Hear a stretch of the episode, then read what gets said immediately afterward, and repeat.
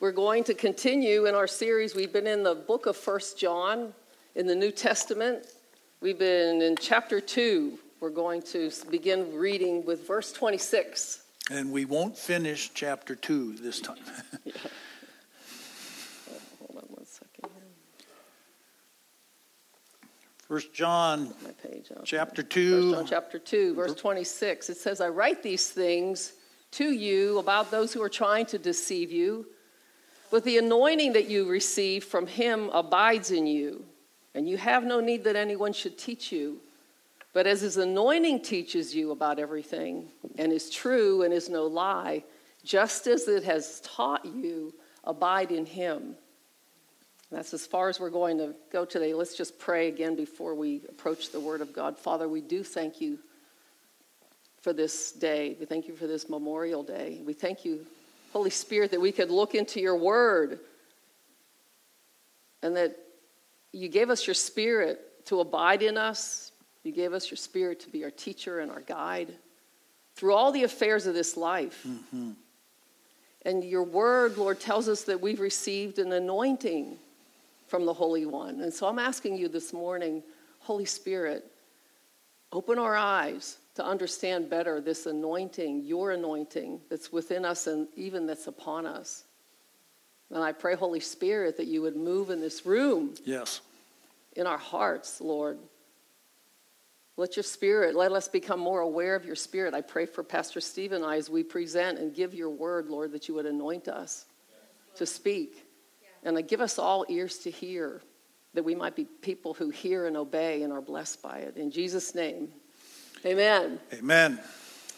Amen. So we have been studying in the book of First John for several weeks now. And it's really a great book on the basics of our faith in Christ.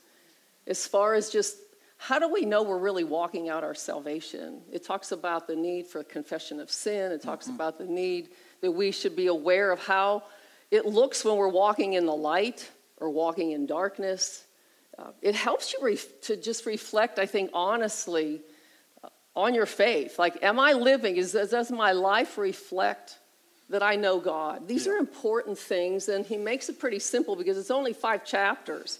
So it's not as though you're going to approach it like the book of Isaiah and go, oh man, I've got 60-some chapters here to read to get this picture. It's just 5 chapters he does this. And so it helps us as he points these things out, like, do I realize that I'm a child of God? Mm-hmm. Do I realize that now I have eternal life as a child of God? And so the Apostle John, we were saying previously, he knew Jesus well. He had a close intimacy with the Lord.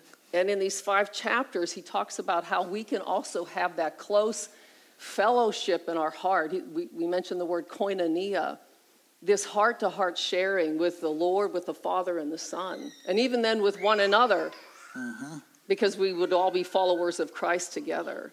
And so it's just in a miraculous, incredible truth. You know, we hear this so often, but just ponder and think about this, that when a person gives their life to Christ and is born again, it's not just that momentary time when you might say a prayer of salvation, and it's just some momentary experience. But you received at that moment the indwelling presence of the Holy Spirit of God. Yes. The third person of the Trinity comes to dwell on the inside of you. Now that's a miracle. Amen. You cannot see it, but it's very real, very true. What a miracle. He comes to be our teacher, our guide, our helper, our comforter, all these things to help us through all the affairs of life and the things that we'll face. And it is a miracle that through the finished work of Christ, that by his grace, it's all by his works. Yes. And then our faith, that he would take a broken, sinful human being and make them become a new creation in him. And then we become the temple of the living God. That he dwells in us. He dwells in you. If you are born again, the Holy Spirit of God dwells in you. Now we have to receive that in not just intellectually, but we have to open up our spirit and go, help me to know your presence, Lord. So when we pray and talk to God, like, don't think of him as some God far, far, far away. Yeah. Really, when you're praying, because he dwells in you, yeah, you're praying to God who's on the inside of you, very close to you, closer than the air we breathe. Yeah, I like that. Yep. And so the Holy Spirit also, by looking at these scriptures, he brings an anointing. We looked at this last week in First John 2:20. Right. That it said, you have received an anointing from the Holy One. And we want to dwell a little bit longer this morning on the understanding of what this means, the significance of the anointing of the Holy Spirit that we've been given. What does it mean to be anointed by the Holy One?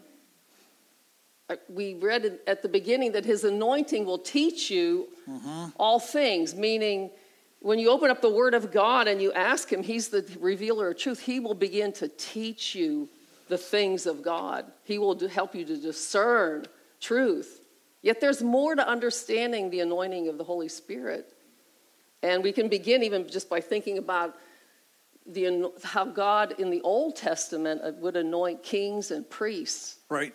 They would anoint them with anointing oil. And why did they do that? Well, they did that as a way of consecration. It was a way because the kings and the priests were the only ones that were anointed with the Holy Spirit. Think about it. Now every believer has the Holy Spirit indwelling them. I think if they could have understood that in the Old Covenant, they would have been astonished. Like, what? Everybody who believes is going to be anointed? Because when you understand how they anointed, I mean, God had special oils in Exodus. He gave a specific formula of these fragrant aromatic spices and oils that would be mixed together. And when they put them on the kings and the priests, it was a consecration. It was a holy consecration, saying you are set apart now for the work of God. And that's really a type and shadow of what the Holy Spirit's anointing in us is today. That's right. You know, you cannot think that just because people say are called into a fivefold ministry kind of gifting that we're the only people anointed by the Holy Spirit. No, you are anointed by the Holy Spirit to do the work that God's called you to do. And he's very active in your life. And so this anointing that we have is really important to understand. Like when Aaron was anointed as the high priest, like they didn't dab some oil on him. Yeah. You know, they remember if you read the Old Testament, you find out that they actually had a horn of oil that they poured on him. A horn of oil, like a ram's horn. Well, how big is a ram's horn? Yeah. A shofar, has anybody seen one of those? A shofar that they would blow the horn, and I'll tell you what, it's likely that there's close to a quart of liquid in one of those ram's horns. So when Aaron was anointed, think of it. When Aaron was anointed, they did make up this special oil, and it was, like you were saying, incredibly fragrant and just a beautiful thing. And in Psalm 133, I think it is, that they talked about how that anointing oil was poured on Aaron's head, and it ran down his beard and went to his collar, but it went all the way down to the hem of his robes. Now think of it. It's not like today, you put a little, make a sign of a cross. No, it's you're getting dumped on. But think of the fragrance it had. And you think about it too, it's like, there's a picture of his whole robe getting drenched in this oil, yeah, which is a sign of, I am set apart for God. Yeah. I am completely set apart from God. Being, yeah. Now think about how that temple would smell just because of that oil poured on him. And I wonder how long that would last. Just lingering on your skin. I mean, you know, in your hair, in your beard. In your hair, yeah. How many of you have used some essential oils? They've been very popular here lately. And some are thicker, you'll notice, than others. And they're longer lasting. Like I've noticed sometimes whenever I've used some of them, the next day you can still smell it on your wrist, or you turn your head and you think, I still smell it, around my ear somewhere. And I think, can you imagine the fragrance that the anointing oil that was poured on Aaron, how that would carry with him? I mean, if he walked past you or sat down beside you, you'd be like, whoa, you were just anointed, weren't you? A quart of oil on you. Wow. But you know what? You and I have an anointing from the Holy One. If you're born again, you have an anointing from the Holy One. Holy One. God himself, the Holy Spirit, has anointed you. That's something special. That's something beautiful. That's something powerful. Yeah.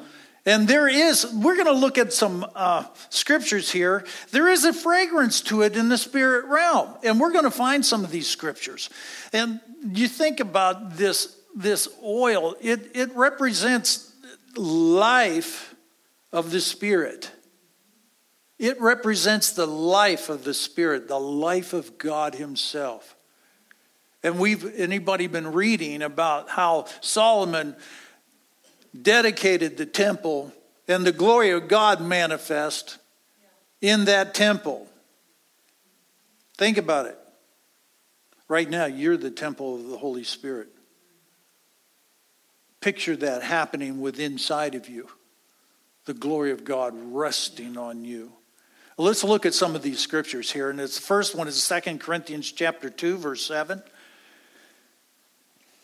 2 Corinthians chapter 2, verse 7. See, God does a lot of unseen things that are miraculous within us. And we have to understand and believe by faith that these are occurring. Because when you start to believe by faith and you open up your spiritual eyes to see these things, you're going to partake of it in a greater way. Yeah. That's why I always have said that Christianity is unbelievably spiritual. Yeah. Yeah. Look what this says in verse 7. It says, but we have this treasure in jars of clay to show that the surpassing power belongs to God and not to ourselves.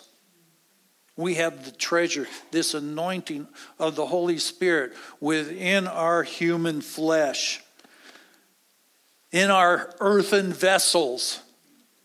I think if you drew the veil back and you would be able to see it, you'd probably need sunglasses on. Now jump down to verse 15 here in the same chapter. It says, for we are the sweet fragrance of Christ unto God. We are.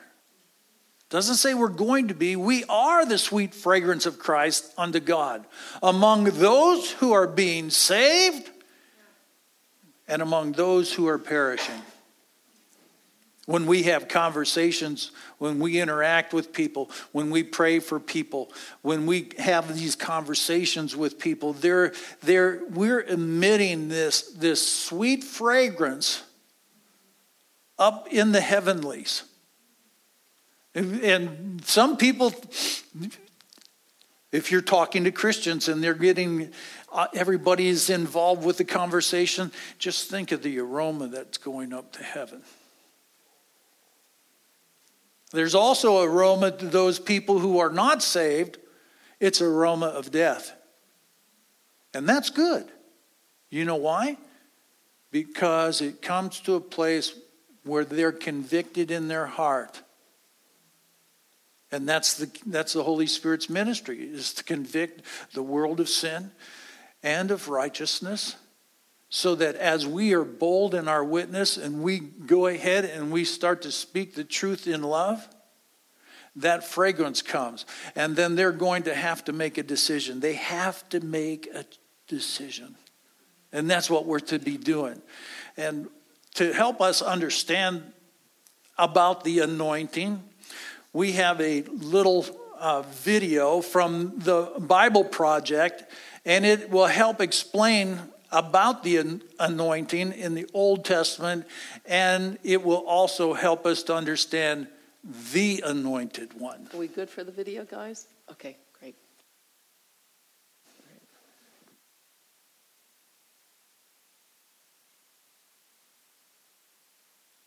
people. This is called anointing oil. And its meaning is rooted in the story of the Garden of Eden, where God provided water for the dry land and formed the human, filling him with his spirit. This is the first anointing. The oil is a liquid symbol. It's the water of life and God's spirit combined together, used to mark a person or a place as a bridge between heaven and earth. During his wilderness exile, Jacob had a dream. He sees a stairway leading up to heaven. When he wakes, he anoints the stone on which he slept and called the place House of God, a place where heaven and earth are one. The Israelites built the tabernacle in the wilderness. When it was completed, they anointed the tent with oil, marking it as a place where God's heavenly presence has come down to earth. Israel's priests and their kings were anointed with oil to set them apart as leaders, to mediate God's heavenly wisdom to the world. But they rejected God's wisdom. They led with violence, leading to ruin and exile. Their failure created hope for the ultimate anointed one. One anointed not merely with oil, but with water and spirit. Not merely a bridge to heaven, but heaven itself come to earth. This is Jesus Christ. More than a name, Christ is a title. It means anointed one, the new human, the ultimate priest, the cosmic king. God's heavenly life coming into our world in a new way, a surprising way. And after Jesus rose from the dead, he spread his anointing out into the world through his followers. Christians, from the word Christ, anointed ones who follow the anointed one. People marked by God's Spirit so that more and more of earth can be filled with the life of heaven. Our mission at Bible Project is to anointed ones. We're following the anointed ones. Yes. But you are an anointed one. If you're born of God's Spirit, people, it's like it said there, people marked by God's Spirit with an anointing for a purpose in this earth. Why? So that the kingdom of God, like they said, Jesus, he was the kingdom. He brought the kingdom to the earth, the knowledge of God, the power of God, the manifestation of the Spirit of God to the people of the earth to make known. And so we're following the anointed one, and we really believe that we need to be awakened to this truth, that you have an anointing within you that God wants to be refreshed and actually come forth. And so since we're following, we say, the anointed one, Jesus, let's take a look at how he was anointed. Like, we often don't think about this, that the Lord Jesus needed to be anointed by the Holy Spirit. He was. Look at Acts 10:38. Acts 10:38 says this, how God anointed Jesus of Nazareth with the Holy Spirit and with power. And I think it's interesting that he says it, Jesus of Nazareth, because he's really pointing out the fully man part of Jesus. With power. He went about, what did he do then when he was anointed? He went about doing good and healing all who were oppressed by the devil, for God was with him. So the anointing of the Holy Spirit actually empowered Jesus to fulfill the work that God called him to do in the earth. I don't know that we... It's really important that we understand this. It's so really important. Yeah, how did he go about doing good and healing and exercising supernatural power over the devil? It was by the power of the Holy Spirit's anointing. All the good things that Jesus did, all the miracles, the teaching, the preaching, the healing, the deliverance. He did as a man anointed by the Holy Spirit. He did it as a man anointed by the Holy Spirit. He was fully God. He never lay aside his deity. But he did lay aside his attributes as the divine one. And he functioned on this earth as a man anointed by the Holy Spirit. His favorite title that he called himself was the Son of Man. The Son of Man. Everything Jesus did was because the Holy Spirit came upon him and he was able to perform the miracles. In Philippians chapter 2, between 6 and 8, you'll find where Jesus laid aside all his divine attributes and lived this life on this earth as a man, fulfilling the Old Testament law. And he did that because the Holy Spirit rested upon him. Turn to Luke chapter 3. When Jesus was baptized in the Jordan by John the Baptist, Luke chapter 3. This is really important for us to understand this, because Jesus said something really remarkable in the book of John, in the Gospel of John. He said that the works that I do, you shall do also, and even greater works than these, because I go to the Father. John 14:12. That's what Jesus has said. That's what Jesus has said. Part of it is to understand how he did these works. It's because he was anointed by the Holy Spirit. And you and I have the same opportunity to be anointed by the Holy Spirit to fulfill our ministry here on this earth. Amen. And we cannot fulfill the ministry that God has ordained for us to fulfill on this earth without the Holy Spirit. We can't do it. We see the Holy Spirit comes upon Jesus when he's water baptized. Luke chapter 3, verse 22. And the Holy Spirit descended, what's these words? Upon. And the Holy Spirit descended upon him in bodily form like a dove. And a voice from heaven saying, "You're my son, my beloved. In you I am well pleased." And find delight. That anointing, the Holy Spirit came upon him and empowered him to fulfill his life's purpose. Just like the Holy Spirit wants to come upon you to fulfill your life's purpose.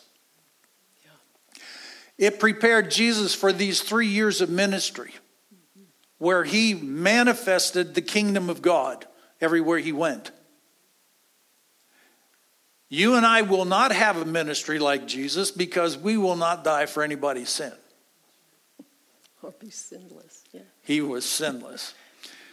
The Spirit came upon him while he was water baptized, and then what happened? The Spirit led him into the wilderness. There he did battle with the devil. Those temptations were real. And what held him steady was the Holy Spirit. He was able to answer every temptation with the Word of God. Because remember what Jesus said the Holy Spirit will do? Bring to your remembrance everything that I've said to you. And so he was able to quote scripture to break the power of Satan off of his own life. Jesus replied because the Holy Spirit revealed truth to him so that he was able to do spiritual battle against the devil. You and I need not just the Spirit within, but the Spirit upon. Amen. Yeah. Now let's take a look at Jesus coming out of the wilderness. What happened? Anybody remember what happened? Yeah, I love this part. It says he comes back in the power of the Holy Spirit. Of the Holy Spirit and power. Yes. And what does he do? He returns to his hometown in Nazareth. He goes to the temple on the Sabbath, and he begins to read from the Old Testament book of Isaiah. And he says, and I think most Christians are familiar with this verse, Luke 4:18. He begins reading. He says, the Spirit of the Lord is upon me because he what? Anointed me to preach the gospel to the poor. So now he's saying, the Spirit of the Lord is on me. I am anointed to do something, to preach this is his mission, to preach the gospel to the poor. He has sent me to proclaim release to the captives and recovery of sight to the blind, to set free those who are oppressed, to proclaim the favorable year of the Lord. Yeah. And so we know that Jesus was born of the Virgin Mary, born of the Spirit of God. So he's born of the Holy Spirit, in that sense has the Holy Spirit dwelling in him, yet Scripture makes it plain that the Holy Spirit also came upon him and anointed him for his ministry to do the works of God. How God anointed Jesus of Nazareth. We just read that in Acts 10:38. Yeah. With the Holy Ghost and power, so that he would go about doing his mission, doing good and healing all who were oppressed of the devil. Thank God he did that. Amen. Here we are, products and fruit of it. But as Pastor Steve was saying, it's the same anointing. Of course, he had the Spirit without measure. Right. That's not what we have. We have, a measure of the Spirit. Yeah. But it is the Spirit. It is the Holy Spirit, the same Holy Spirit of God dwelling on the inside of us, anointing you, empowering you to do the work God's called you to do in the earth. Yes. And you say, well, I don't have a ministry. Well, yes, you do. We all have a ministry of reconciliation. We're all supposed to be sharing somehow, some way, the love of God and the gospel with people, the hope that we found in Christ. Yes. But I mean, if you're a husband, if you're a mother, a wife, a parent, you have a ministry in your family. Our ministry is to make disciples. And so we need the help of God to do it. Don't we? Yes. We absolutely need the anointing of the Holy Spirit. We are, like that video said, anointed ones, small caps, following the anointed ones. Amen. And now, many Christians really are born of the Spirit of God. They have the Holy Spirit dwelling within. That happens the instant you surrender your life to Christ. Titus makes it clear. Titus chapter 3, it's the Holy Spirit that comes and recreates your spirit. And then he sets up the temple. Hallelujah. But what happens is that people become really satisfied with that. They go back to I grew up in a denominational church, and so I wasn't even saved going through that denominational church. I was just satisfied with, the natural realm that it was talking about. But Christianity is opening your eyes to the spirit realm. God is calling you to live in two realms at one time, the natural realm and the spirit realm. And we're supposed to be aware of both. Yeah. Because what did we say? We wrestle not against flesh and blood, but against principalities, powers, and might, dominions. We have to be aware of our fight that we're in. We have to be aware. Jesus knew that the disciples were going to need some major help. Because then he says something in Acts chapter 1 that's really important. See, because we're going to be able to distinguish the difference between the spirit within and the spirit upon. He talks about don't leave Jerusalem until you are endued with power. Yes. That's the spirit upon. Yes. See, so the spirit of upon only happens after you have the spirit within. Yes. You have to be born again first. Yes. And then comes the spirit upon. There's two distinct events that God wants us to walk through. Jesus told his disciples in Acts 1, don't leave until you're endued with power. These guys had been with him for 3 years. He just walked in a room with them, and after his crucifixion, but Jesus said, you boys aren't ready yet. Yeah. And he also told the women, you're not ready yet. Because if you find out, Jesus' mother was in the upper room. And so let's take a look at here what he says here. First, I'm going to go back to where the disciples were born again. They were not born again in Acts chapter 1. They were not born again in Acts chapter 2. They were born again in John chapter 20. Let's turn to John chapter 20. John chapter 20.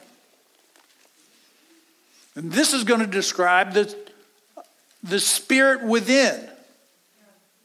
But it's really important that we understand this.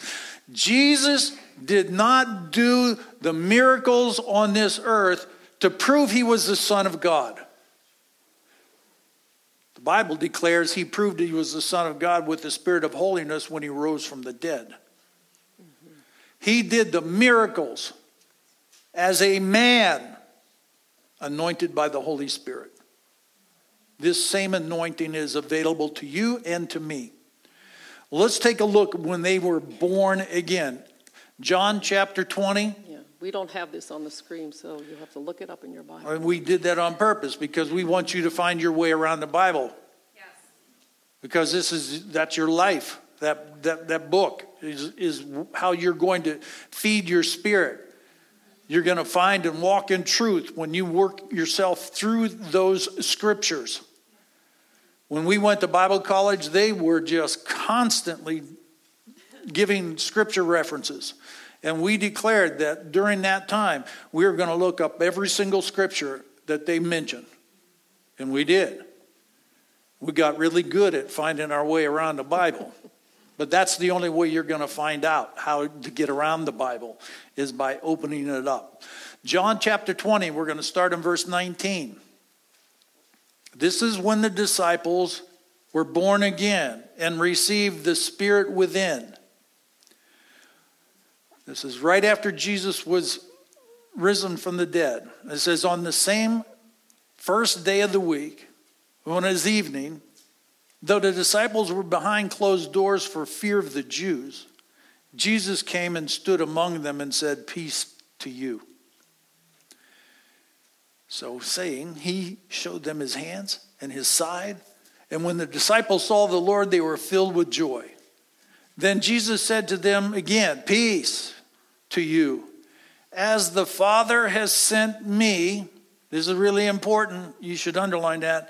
As the Father has sent me, so I'm sending you. And having said this, he breathed on them and said to them, receive the Holy Spirit. Now they're born of the Spirit of God. Think of all they've been with Jesus for the 3 years. How many miracles they saw. How many outstanding things did Jesus do? Walking on water. Raising Lazarus from the dead. The widow's, the son of the widow in Nain, he raises him. They have a funeral procession right there. And he says, ho, stop right here. And gets him up. Jairus' daughter raised from the dead. Lazarus raised from the dead. But yet, Jesus knew they're going to need help. And Jesus knew that his ministry was going to be, he himself was going to go to heaven. And so they needed somebody else. Like Jesus said he was going to give them another comforter. That means the exact same. He's going to give you another comforter. That's the Holy Spirit. I mean, they operated under his ministry authority. That's correct. And since he was going back to the Father. And since he was going back to the Father, they needed to be under the have the Spirit upon them. Right. And they needed that to fulfill the mission that God had for them. It's just like Jesus needed to be anointed. to face what he faced. We take a look at the disciples, the apostles of the Lamb. All but one were martyred. And they held their faith. They kept strong. Why? Not just the spirit within, but the spirit upon. So when we think about, he tells them, Jesus, before he ascends back to heaven. After his resurrection, then he appeared to the disciples and over 500 people. Right. Except for 40 days, talking about the kingdom. But then before, in the book of Acts in chapter 1, before he ascends back into heaven, he tells them, wait for what the Father has promised. Yeah. And he's referring here to, of course, as we know, as we read, the Holy Spirit would come upon them. Mm-hmm. And so in Acts 1:4, we do have this up on PowerPoint, but you're right there in John. You might just turn a few pages, yep, and you'll find it in your Bible. Acts 1, verse 4. This is Jesus speaking. He's saying he commanded them not to leave Jerusalem, but to wait for what the Father had promised, of which he said, you have heard of me. For John baptized with water, but not many days from now you shall be baptized with the Holy Spirit. And now he's referring to what John the Baptist had prophesied about him.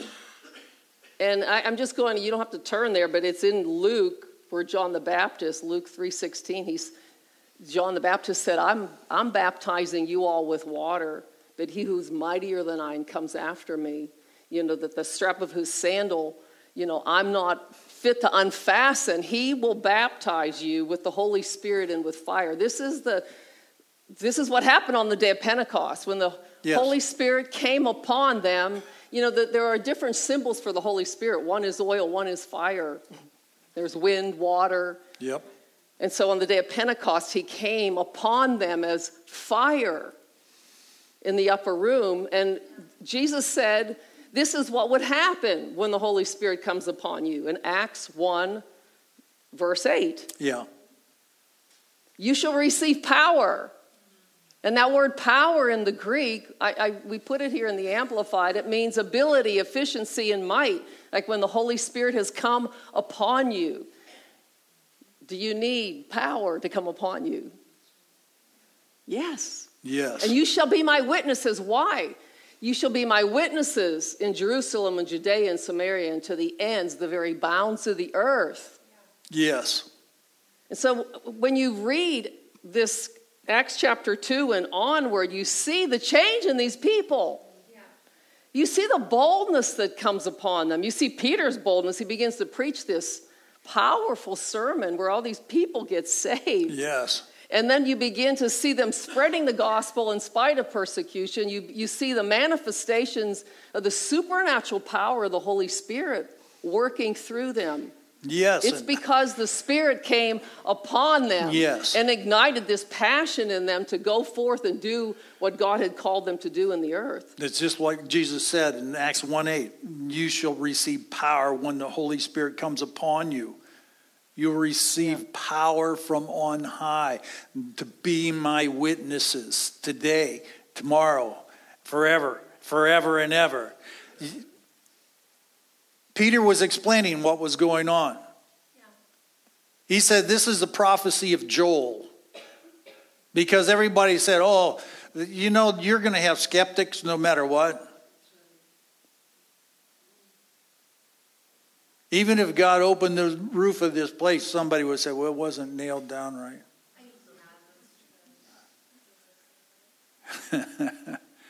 But we're believers, amen? Amen. Yeah.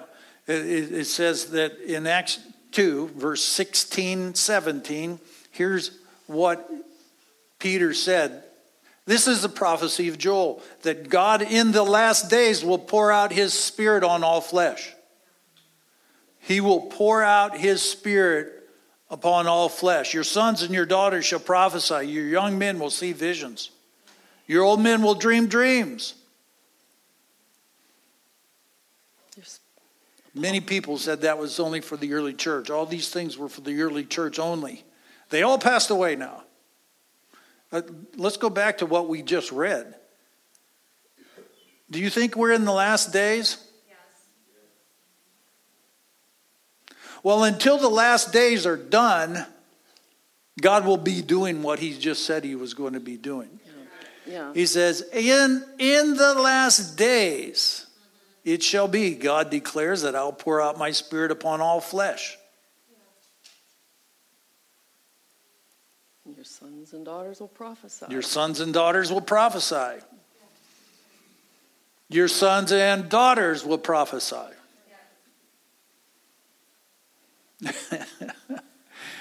I'd better not go in that direction. God is still pouring out his spirit. He's still pouring out his spirit on his sons and daughters, his men servants and maid servants. Yes. Because Peter, for people that say, well, this is all passed away. Well, I don't know. You have to show me a scripture, first of all, that says that. And you will not find it. And go to verse 39. Acts chapter 2, verse 39.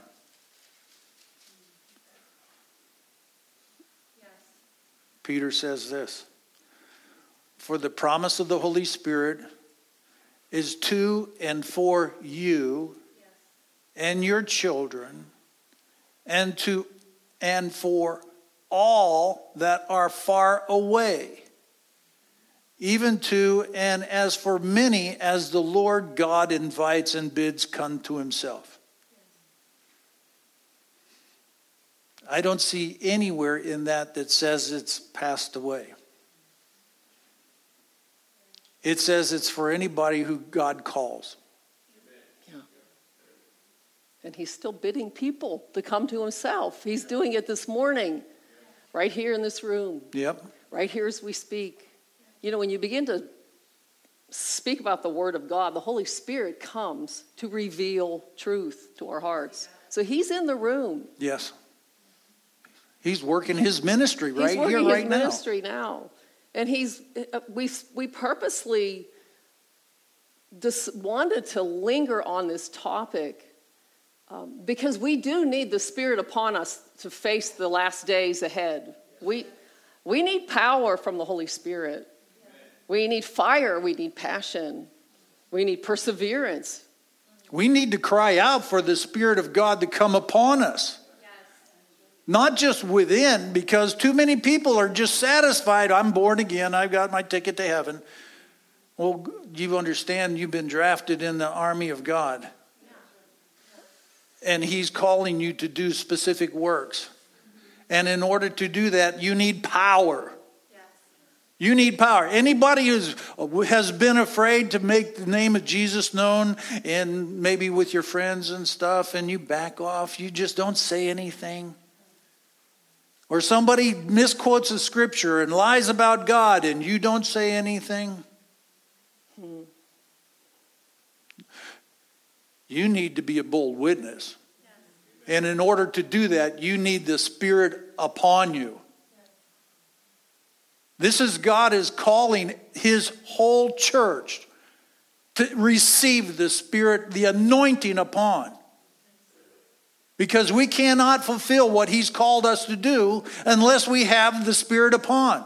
You start with the Spirit within. You're born again. Then you need the Spirit upon. It's just like what Pastor made me. Boldness. Peter. We read in John 20. What were they doing? They were hiding from the Jews. Then the Spirit of God came in like a mighty rushing wind. And they came out and they were speaking in tongues, telling about the mighty deeds of God. Bold. And from then on, they didn't back down. They were even called in front of the high priest. And you know what Peter said? You killed Jesus Christ. Yeah.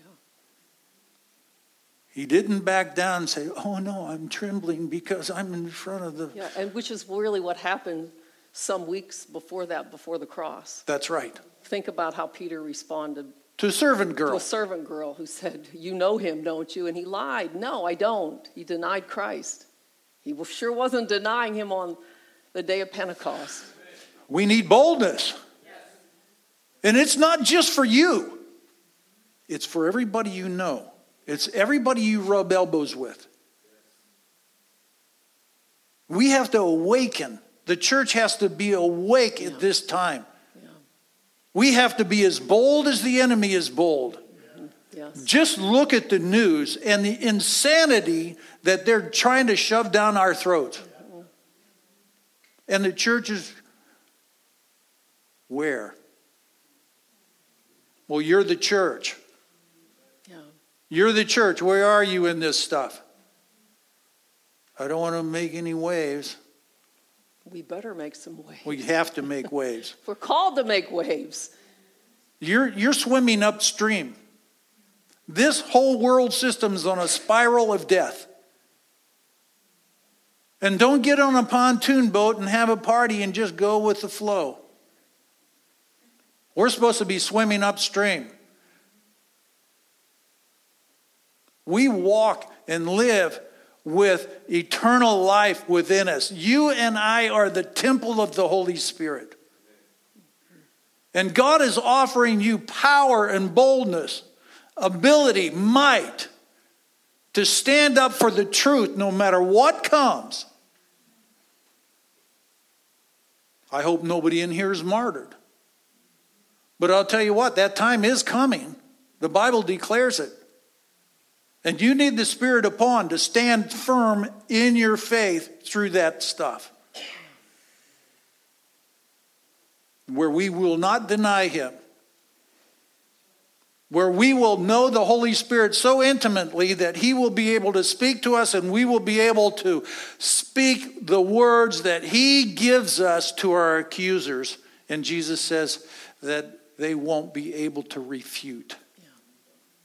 But if we're satisfied with just sitting here,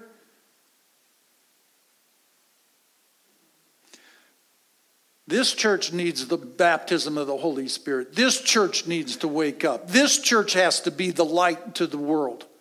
You have to be the salt of the earth. God is calling you. He's offering you to be anointed with the Spirit upon. I don't know about you, but I keep challenging myself. I want to do the works that Jesus said I could do. I do.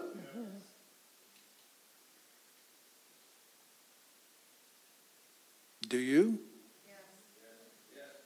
He gives us this promise. John himself is saying that we have this fellowship available to us. Let's don't deny it. Let's be bold and take the next step with him. I don't care what this world does. I'm walking with Christ. And I know for sure because of that conviction, I'm going to butt up against this world. But I'm not going to back down because greater is he who's in me than he who's in this world. And I want that Spirit upon me because we're in a fight for life. We might feel safe, but you know what? You know people that are not saved. And all these times that we come up and we're quiet about something and we should be speaking. I think we've all been there. After that conversation, then you go out and you say, I should have said that. Well, you need the Spirit upon so that you don't miss every opportunity that's available to you. Amen. And we want you to be anointed with the Spirit upon to fulfill the ministry that God has called you to do. We don't want to be a church just like, oh, they're the church. Just like other churches. Just like the church I grew up in. If it closed, nobody would have known. I want us to step up and go to the next level with Christ. Time is running short. And people that we know are going to split hell wide open.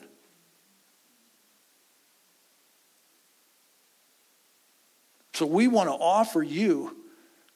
I know it sounds a little weird and, but I was hungry for God. I wanted everything and anything he had. And I wasn't going to be denied. And that's the kind of fire you have to have in your bones yourself. You have to have the fire in your bones. I want you, Lord. I want you more than anything else on this earth. And Jesus did say, ask, seek, knock. And your heavenly Father, how much more, like if you being evil know how to give a good gift to your son or daughter, how much more will your heavenly Father give the Holy Spirit to those who ask? So there is this need to say, come upon me, fill me, I'm asking you for more. And I think this is what the challenge is for many people in the body of Christ. For some reason, we get timid. We just go, I don't know, but we're going to make an invitation to you this morning to do that. As we talk about this, it's like, well, we can't just talk about it and not apply it. Right. And so we even brought some anointing oil for the moment. It's not this. But I'm asking you, I'd like you all to stand. It does begin with courage. You have to have courage to step out and ask. We got to be like Peter. Remember when Jesus, during the Last Supper, he's washing the feet of the disciples. Peter said, no. But when Peter understood what he was doing, what did he say? Wash my hands and my head. Yeah. We got to want it like that. We got to be hungry for God. They anointed the kings and the priests in the Old Testament. You know, Second Peter Chapter 2 says that you are a royal race. Yeah, you're talking about Christians, we're a royal race, a holy priesthood. Yes. You and I are priests unto our God. Yeah. Let's fulfill our ministry. Let's do this. Anybody who wants to come up and take that next step, they have the Spirit upon them. Come up and we're going to pray. And you're going to come up and say, Lord, I want this. I want the anointing upon my life so I can fulfill and walk in the ways that God you've ordained for me from the very first time that I opened my eyes. Anybody wants to be coming up here. Just come forward. You could just come up and go back around. And we will just anoint you with this. We have frankincense oil mixed with olive oil this morning to do this. Yeah. We'll go this way. Just face us this way, and then we're just going to... Come on up here, and we'll walk across this way too, guys.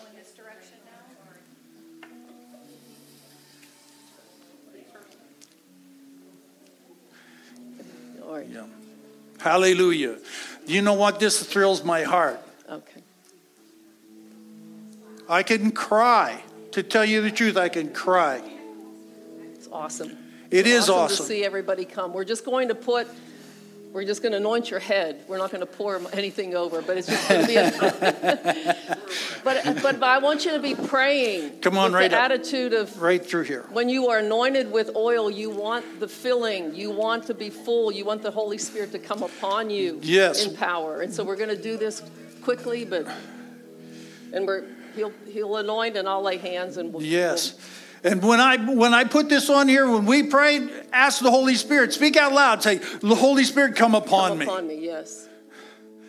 Thank you, Father. In the name of Jesus Christ. That you're here, Holy Spirit.